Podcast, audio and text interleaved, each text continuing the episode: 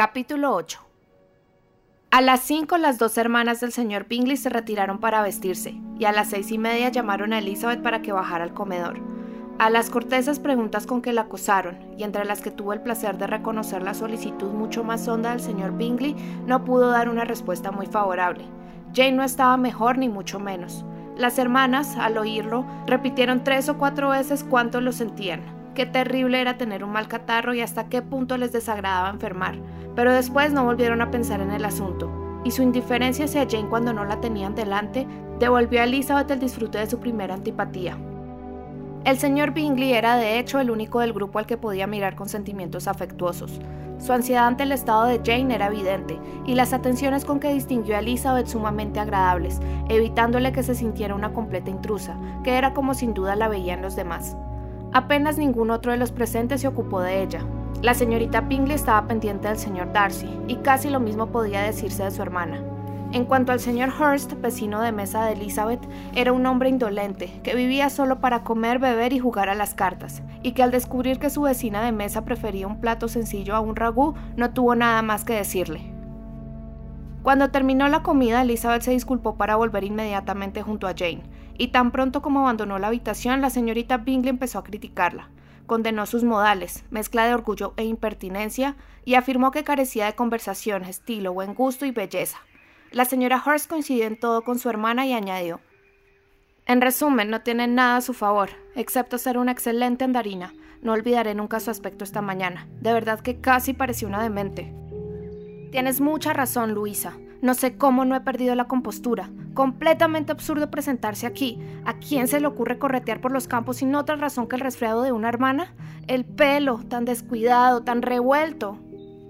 Sí, y la enagua. Imagino que le viste la enagua, con dos palmos de barro, no me cabe duda, y la falda que se había bajado para ocultarla, pero sin conseguirlo.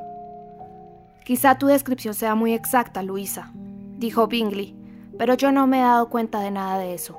A mí me ha parecido que la señorita Elizabeth Bennet tenía muy buen aspecto cuando entró en casa esta mañana. No me fijé para nada en su enagua embarrada. Sin duda usted sí se fijó, señor Darcy, estoy segura, dijo la señorita Bingley, y me inclino a creer que no desearía usted que su hermana hiciera semejante exhibición. Ciertamente no. Caminar cinco o seis o siete kilómetros o la distancia que sea, hundiéndose en el barro hasta por encima de los tobillos, y sola, completamente sola, a mí me parece que pone de manifiesto una orgullosa independencia de una especie abominable, una indiferencia al decoro sumamente provinciana. Revela más bien un afecto por su hermana que es muy de agradecer, dijo Bingley. Mucho me temo, señor Darcy. Señaló la señorita Bingley casi en un susurro, que esta aventura habrá disminuido considerablemente su admiración por los bellos ojos de la dama. Nada de eso, replicó él, brillaban con más intensidad a causa del ejercicio.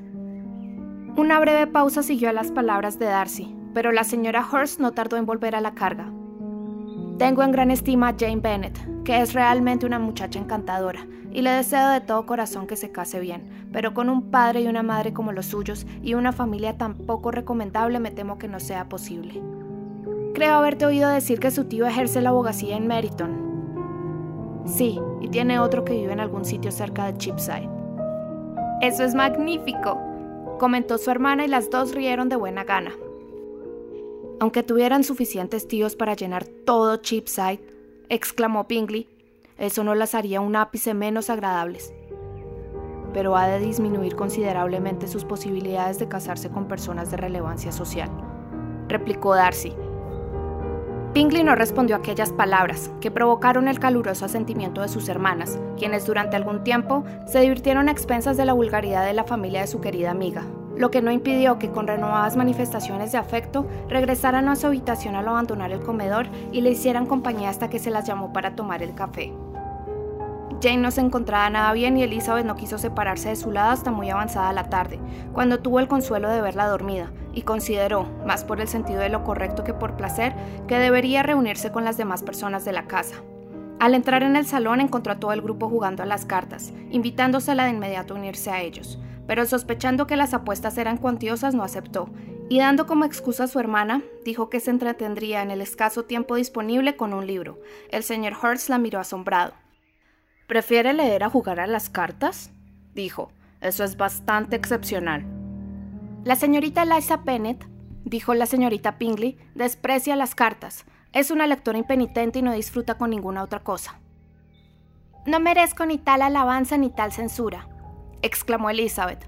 No soy una lectora impenitente y disfruto con muchas cosas. Tengo la seguridad de que disfrute usted cuidando de su hermana, dijo Bingley, y espero que ese placer aumente pronto al verla completamente restablecida. Elizabeth le dio las gracias de corazón y luego se dirigió hacia una mesa sobre la que se hallaban unos cuantos libros. Bingley se ofreció inmediatamente a traerle más, todos los que tenía en su biblioteca. Quisiera que mi colección fuese más amplia en beneficio suyo y para crédito mío, pero soy una persona perezosa, y aunque no tengo muchos libros, son más de los que leo. Elizabeth le aseguró que los que ya estaban en la mesa bastarían perfectamente para sus necesidades. Me asombra, dijo la señorita Pingley, que mi padre dejara una biblioteca tan reducida. Qué maravillosa es la que usted tiene en Pemberley, señor Darcy. Ha de ser buena, replicó el interesado, porque se trata de la tarea de muchas generaciones. Y usted ha contribuido mucho a aumentarla. Siempre está comprando libros. No alcanzo a comprender que se descuide una biblioteca familiar en una época como la que vivimos. Descuido. Estoy segura de que no descuide usted nada que contribuya a embellecer una mansión tan noble. Charles, cuando construyas tu casa, me gustaría que pudiera ser al menos la mitad encantadora que Pemberley. También a mí me gustaría. Pues te aconsejo que compres el terreno en esa zona y tomes Pemberley como modelo. No hay en Inglaterra una región más hermosa que Derbyshire. Estoy totalmente de acuerdo contigo. Incluso compraría Pemberley si Darcy me lo vendiera. Estoy hablando de cosas posibles, Charles. Y yo hablo completamente en serio, Caroline. Creo más fácil conseguir Pemberley comprándolo que imitándolo. Elizabeth estaba tan pendiente de la conversación que apenas prestaba atención al libro que tenía entre las manos, y muy pronto lo abandonó por completo y se acercó a la mesa para observar el juego, situándose entre el señor Pingley y su hermana mayor. ¿Ha crecido mucho la señorita Darcy desde la primavera? preguntó la señorita Pingley. ¿Llegará a ser tan alta como yo? Creo que sí. Ahora tiene aproximadamente la estatura de la señorita Elizabeth Bennet, o incluso un poco más. ¡Qué ganas tengo de volver a verla! No he conocido nunca a nadie que me gustara tanto. ¡Qué semblante, qué modales! Y tan aventajada para su edad. Es una pianista exquisita. A mí me asombra, dijo Bingley, que las jóvenes tengan paciencia para llegar a hacer también todo lo que hacen. ¿Todas las jóvenes? Mi querido Charles, ¿qué quieres decir con eso? Sí, sí, todas creo yo. Todas pintan mesas, tapizan biombos y tejen monederos. Apenas conozco alguna que no sea capaz de hacer todo eso, y estoy seguro de que siempre que se me habla de una joven por primera vez, se me informa de sus muchas habilidades. Tu lista recoge con bastante exactitud hasta donde llegan de ordinario las habilidades y los conocimientos femeninos, dijo Darcy. Se califica de brillantes a muchas mujeres sin otro mérito que la confección de un bolsillo o el tapizado de un biombo. Por mi parte, estoy bien lejos de coincidir contigo en ese juicio sobre las damas en general. Entre todas mis relaciones, no puedo presumir de conocer a más de media docena que sean verdaderamente brillantes. Ni yo tampoco, por supuesto, dijo la señorita Pingley. En ese caso, observó Elizabeth, debe usted tener una idea muy especial de qué es una mujer brillante. Sí, desde luego, incluyo muchas cosas en ese concepto. Claro está, exclamó su fiel ayudante. No se puede decir que alguien sea de verdad brillante si no sobrepasa con mucho a lo que encontramos de ordinario. Una mujer ha de tener un conocimiento completo de la música, del canto, del dibujo, del baile de los idiomas modernos para merecer ese calificativo, y junto a todo eso, ha de poseer un algo indefinible en el semblante y en la manera de andar, así como en el tono de voz, la elocución y la manera de expresarse, porque de lo contrario, solo merecerá medias ese elogio. Ha de poseer todo eso, añadió Darcy, y algo aún más sustancial, mediante el perfeccionamiento de su inteligencia gracias a unas lecturas muy extensas. Ya no me sorprende que solo conozca usted a seis mujeres con tan grandes perfecciones. Más bien me maravilla que conozca usted alguna. ¿Es usted tan dura con su propio sexo como para dudar la posibilidad de todo ello? Yo no he visto nunca una mujer así, no he visto nunca reunidos tanta capacidad, tanto buen gusto, aplicación y elegancia como usted describe. La señora Hurst y la señorita Pingley protestaron con idéntica energía contra la injusticia de su duda implícita, y estaban afirmando al unísono que conocían a muchas mujeres que respondían a aquella descripción, cuando el señor Hurst las llamó al orden, con amargas quejas por su falta de atención a lo que estaba pasando en el juego. Como a partir de aquel momento cesó toda conversación, Elizabeth abandonó el salón muy poco después. Eliza Bennett, dijo la señorita Bingley cuando la puerta se cerró tras ella, es una de esas jóvenes que tratan de hacerse valer ante el sexo opuesto menospreciando el suyo, y me atrevería a decir que en el caso de muchos hombres es un procedimiento que tiene éxito, aunque en mi opinión es una estratagema miserable, un arte bien mezquino.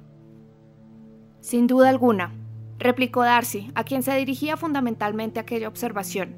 Puede calificarse de mezquinas todas las artes que a veces las damas se rebajan a emplear para cautivar a los hombres. Todo lo que tiene que ver con la astucia es despreciable. A la señorita Pingley no le satisfizo lo suficiente aquella respuesta como para volver sobre el tema. Elizabeth solo se reunió de nuevo con ellos para decirles que su hermana estaba peor y que no podía dejarla. Bingley insistió en que se llamara Jones de inmediato, mientras que sus hermanas, convencidas de que ningún saber rural podía ser de utilidad, recomendaron el envío urgente de un mensajero a Londres en busca de uno de los médicos más eminentes del país. Elizabeth no quiso ni oír hablar de medida tan extrema, mostrándose más partidaria de aceptar la propuesta del señor Bingley, por lo que se decidió convocar al señor Jones a primera hora de la mañana si la señorita Pennett no daba señales manifiestas de mejoría. Bingley se mostró muy afectado. Sus hermanas declararon sentirse muy desdichadas, pero combatieron su abatimiento, sin embargo, cantando duetos después de la cena. Bingley, por su parte, no encontró mejor alivio para su intranquilidad que dar instrucciones a su ama de llaves para que se tuvieran todas las atenciones posibles con la señorita enferma y con su hermana.